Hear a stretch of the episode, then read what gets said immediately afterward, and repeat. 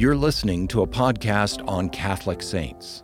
This podcast is produced by the Augustine Institute, an apostolate helping Catholics understand, live, and share their faith.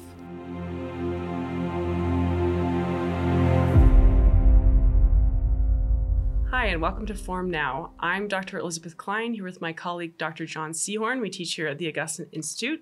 And thank you for joining us for our series on the Confessions. We're in our fifth session, uh, and we are going to talk about the Confessions as prayer. So, in a previous episode, when we were talking a lot about the Confessions as autobiography, we mentioned the opening line uh, and that there's kind of an anti autobiographical quality to the opening line. You know, Augustine is uh, not uh, talking about himself, he's not talking to his audience, but directly to God. Mm. And so, I wanted to kind of look at that opening line again uh, and just talk about um, some other aspects of it that give us a key to the genre of the confession. So, just 111, the very opening line. Uh, Great are you, O Lord, and exceedingly worthy of praise. Your power is immense, and your wisdom beyond reckoning. So, something that's uh, additionally interesting about this line, beyond what we already said, is that not only is Augustine not talking about himself, not talking to his audience, but to God, but he's not even speaking in his own words. He's using the words of the Psalms. Uh, and so, if you're trying to kind of figure out a genre for the confessions, at least one good candidate is prayer. Uh, Augustine spends a lot of the confessions praying to God, and the entire thing is addressed to God. Uh, and he often does it in the words of the Psalms, which is, of course, the chief language uh, of the church. Uh, as we talked about in our last episode, another sign that this is an ecclesial text is the language of the church uh, and the language of prayer that Augustine knows uh, sort of most deeply. Mm. And so, if we think about, uh, you know, kind of arguing, yes, the confessions, the genre of confessions is prayer, uh, that might seem a little bit weird. You know, why would you choose to write uh, your confessions as a prayer? Uh, and Augustine, of course, uh, as Dr. Sehorn mentioned last, last episode, he didn't know other people were going to read it. You know, it isn't like his private diary. and so, so do you have some maybe thoughts to kick us off on that point? Why would you choose to write confessions as a prayer? Yeah, I mean it's it's a great question and one that has exercised greater minds than mine for a long time. And I'll admit that the first time I read the Confessions and sort of dealt with the the way it was littered with with the Psalms and so forth, you know, I found it attractive, but I was also flummoxed by it. Um, wasn't quite sure what to make of it. Um, you know, there are a lot of passages I think that we could look at to get some light on this. Um, you know, we could go back and look even more at the beginning of Book One, and Augustine sort of wrestling with what it means to seek God. What it what would it really mean to praise God, which is what we're made to do. What does it mean to know Him? Uh, how do we speak about God? How do we speak about ourselves accurately? Right. Um, and I think that um, though that that uh, uh, uh, another good place to go would be the beginning of book five, um, where we actually sort of get an answer. I think to some of these some of these things. Um, it's it's a really beautiful. I mean, really, the, a great exercise in the Confessions is to go through and read the kind of prefaces or mm-hmm. introductions mm-hmm. to each of the books. They're very very rich, and you see a lot of the connections, and it helps you see the the sort of threads that Augustine is developing across. Um, uh, all 13 books. I also should mention, by the way, that, that there are people who have gone through and actually um, sort of chunked out sections of the confessions that you can use simply as um, a prayer, right? Mm-hmm. Um, perhaps the most famous uh, is the one in Book 10 that begins, Late have I loved you, Lord. Um, really beautiful prayers that, of Augustine's that, that we can make our own. Um, so here's the, the beginning of Book 5. Um, Augustine says, Accept the sacrifice of my confessions from the hand that is my tongue. Uh, which seems a little anatomically confused uh, until we sort of work with Augustine on the imagery here, right? Already in the Old Testament, uh, God's people Israel knew that the sacrifice that God demanded was more than just sort of bringing animals and going through the motions of certain ritual prescriptions, right? Uh, there was no confusion about that among uh, the Israelites, even though that can be, you know, a danger that, that people might fall into. Um, and we see already, um, I would argue, in in Torah itself, in the Pentateuch, but certainly in the prophets, and maybe above all in the Psalms and the wisdom literature, a deeper and deeper recognition um, that know that the sacrifice that God really desires um, is our heart, right? That that's what He really wants from us, and um, that this is something that, uh, as rational speaking animals we're gifted to be able to express in language, right? Which is one of the most powerful ways um, that we sort of image God, right? God the Father has an eternal word. And our words are not eternal, they're temporal, they come and go, but our speech can actually be conformed to that word. Um, okay, so that was a long digression to explain why it's a hand, right, that's offering mm-hmm. the sacrifice, but it's his tongue. A tongue which you have formed and aroused to confess your name. It's actually referring back to something we saw and on the very first page, I think in maybe our first episode, right? That God um, excites us, He stirs us up to want to praise Him. Augustine goes on, heal all my bones and let them say, Lord, who is like to you? And he goes on and on from there, and he says, Let my soul praise you so that it may love you, and let it confess your mercies before you so that it may praise you. Your whole creation does not cease or keep silent from your praise, nor does every spirit through a mouth turn to you, nor do animals and corporeal things through the mouths of those who meditate upon them, so that our soul may arouse itself to you out of its weariness, resting first on the things that you have made, and passing on to you who made those things in so wonderful a way. Okay, that's a really dense paragraph, denser than I realized when I started reading it, but that's okay. Um, so I think I think to kind of try to try to bring it full circle and get get back to just that question you know what's what in a way is the point of prayer and why would the confessions be presented as prayer.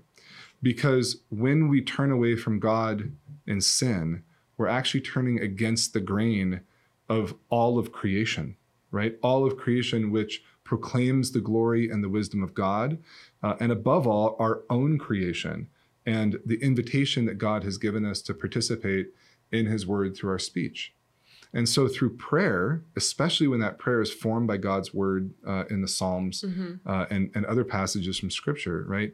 Um, that speech becomes, as Augustine says, healing. It's something that heals our bones, mm-hmm. right? That, that heals the wounds uh, of sin and then rejoins us uh, into the kind of actually the natural flow of, of all of creation. So that, I mean, so then what you're kind of saying is that prayer in a way encompasses the inner dynamic of conversion right why would you write your conversion as a form of prayer well what is what is conversion a conversion you know literally is a kind of turning right so mm-hmm. that prayer represents that i have turned away from my sin from my from my pride uh, and I've reoriented myself towards something else. Mm-hmm. Uh, and the reason that the confessions can, he continues to pray and pray all the way through it is that this is something we talked about um, before in in just talking about his autobiography is that that process of conversion is not something that happens in a moment and then we can sit back smugly and narrate it in the past tense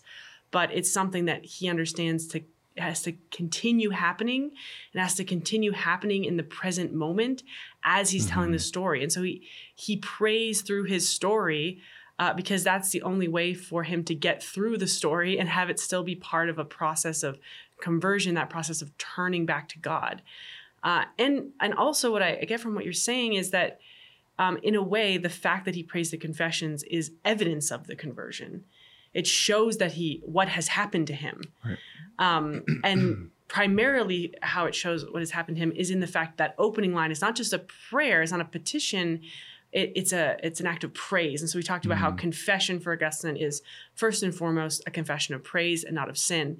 And so in that first line, he shows that who he has become.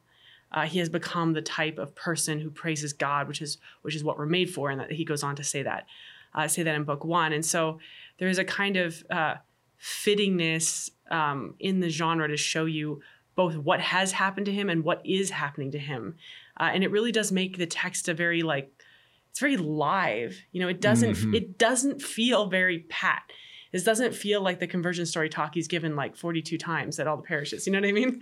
uh, no, it doesn't feel the, like that. It, it crackles. Like, it, yeah, and it, you know, you feel his anxiety. Yeah. Uh, in a way yeah. that that sometimes is a little bit annoying. Like, just give At me least un- uncomfortable, you know, or just like give me the story. You know, yeah. just you know, why are why why is this hand wringing? Um, uh, but he does really feel that that's that's the essence of conversion. Yeah, yeah.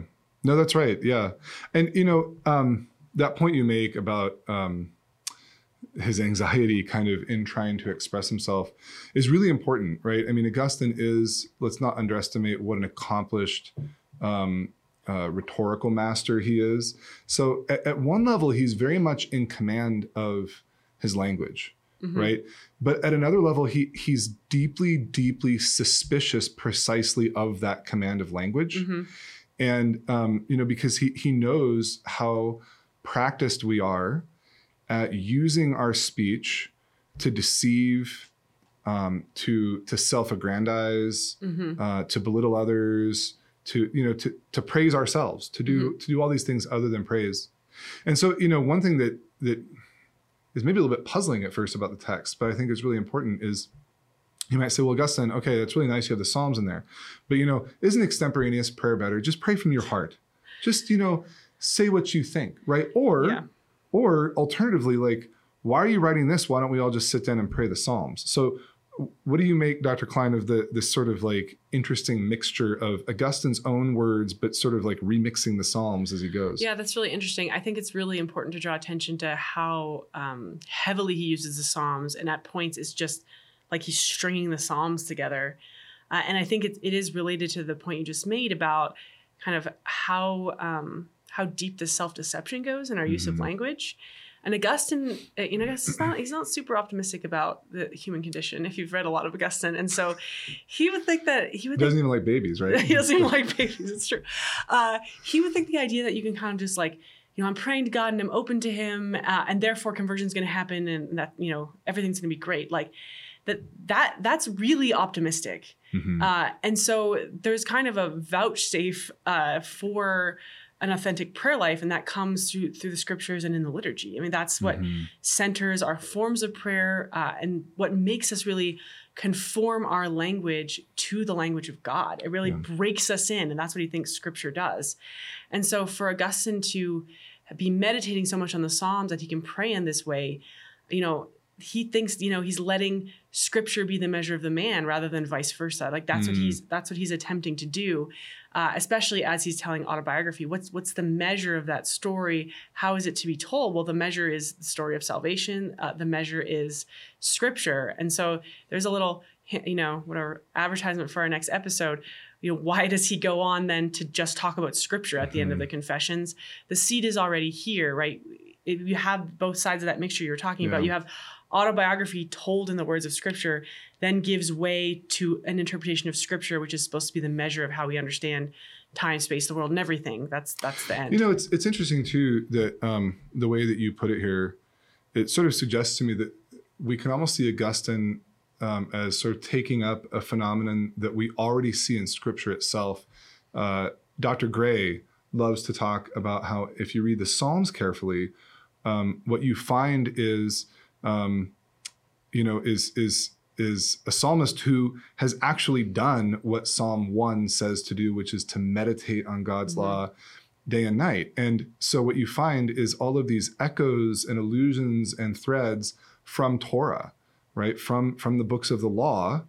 Um, that are now sort of recast as prayer. It's not simply repeating those words, right? But recast mm-hmm. as the words of the psalmist. And and then maybe at another level, we could look at, at Our Lady's Magnificat in Luke chapter 1. Similar thing where um, virtually every line of the Magnificat, Mary's prayer of, of rejoicing when she visits Elizabeth, um, is drawn from scripture, but she's not just quoting a psalm, mm-hmm. right? She's allowed her own heart and now her tongue. Her tongue can be a hand that offers a sacrifice, right?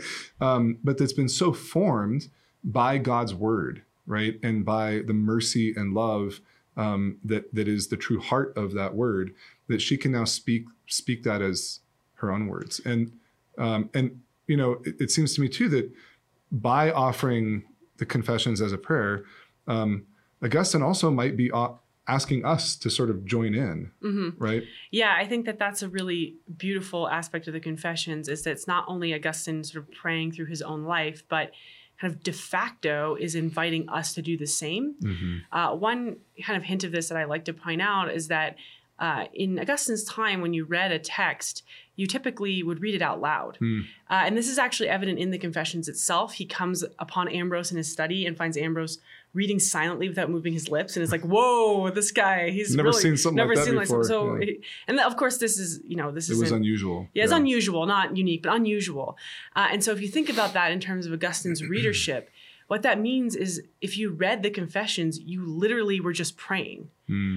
Uh, and so, Augustine, kind of by definition, draws his reader into the activity of conversion. Like he's inviting them uh, into the church. Uh, sort of through this communal act of prayer, and then inviting them into the church because what are they praying? Well, they're praying the church's words, or they're praying the words of the Psalms.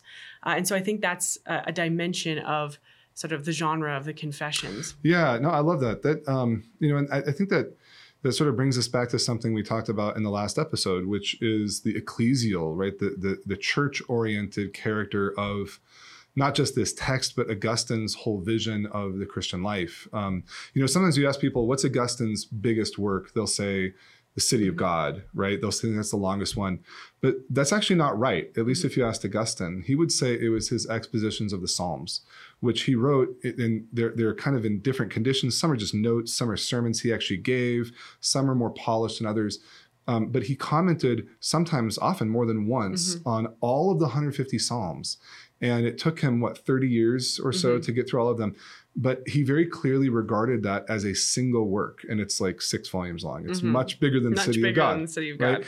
Um, but that's really telling. He he saw that as in many ways perhaps his most important um, kind of exegetical uh, pastoral work, Mhm. um, teaching the church to pray the Psalms uh, together. It I was just reminding me one of the very first classes I took as a graduate student was uh, Augustine on the Psalms compared with uh, John Chrysostom on the Psalms. A- And I remember the professor asking us, well, why would Augustine have five, six volumes of homilies on the Psalms? And like everyone in the class is just looking around like an idiot. You're like, we had no idea. He's like, uh, like the liturgy, like this is like, you know, because you know a bunch of Protestants who have no idea what's happening, uh, and and so yeah, this the intersection of um, sort of the the scriptures and the church's prayer, those things just really come together in Augustine's love of the Psalms, Hmm. uh, and this is very evident in his kind of theology by which he interprets the Psalms. We mentioned it a little bit in the last episode. This Mhm. theology of the totus Christus, the whole Christ. Mhm. And so Augustine has this uh, idea taken from Paul that the church is the body of Christ.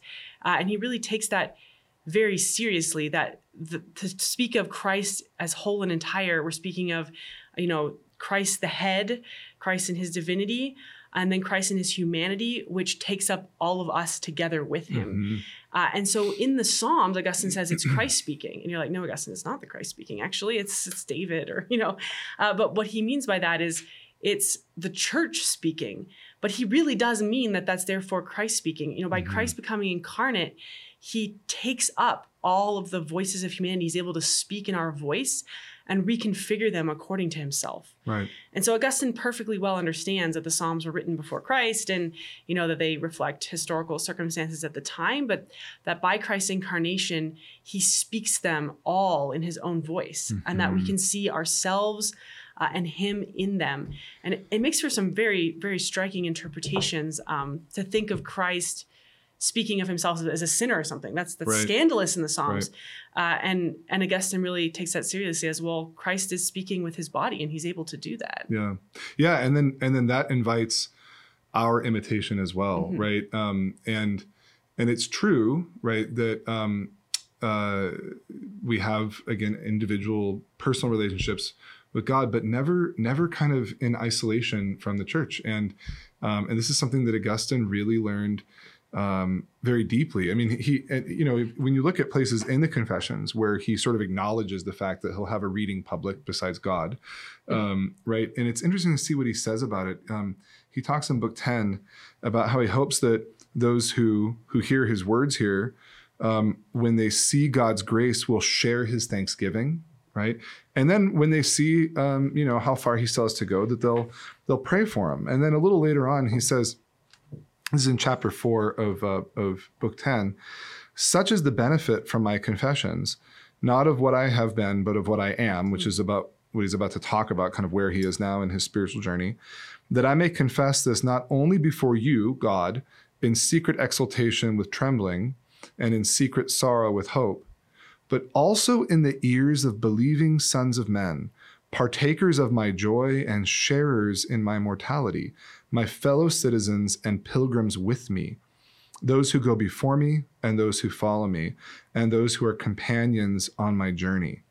So this this sort of prayerful ascent to God is is something that is um, that is communal. Mm-hmm. In um, you know, in one of those expositions of the Psalms, it's the one on in his numbering Psalm 119 in our Bibles would be Psalm 120, which is the first of the Psalms of Ascent mm-hmm. that are pilgrimage songs as as Israelites would go to worship in Jerusalem, and Christians took them over um, and and prayed them as the, the prayers of pilgrims on their way to the heavenly Jerusalem, mm-hmm. right?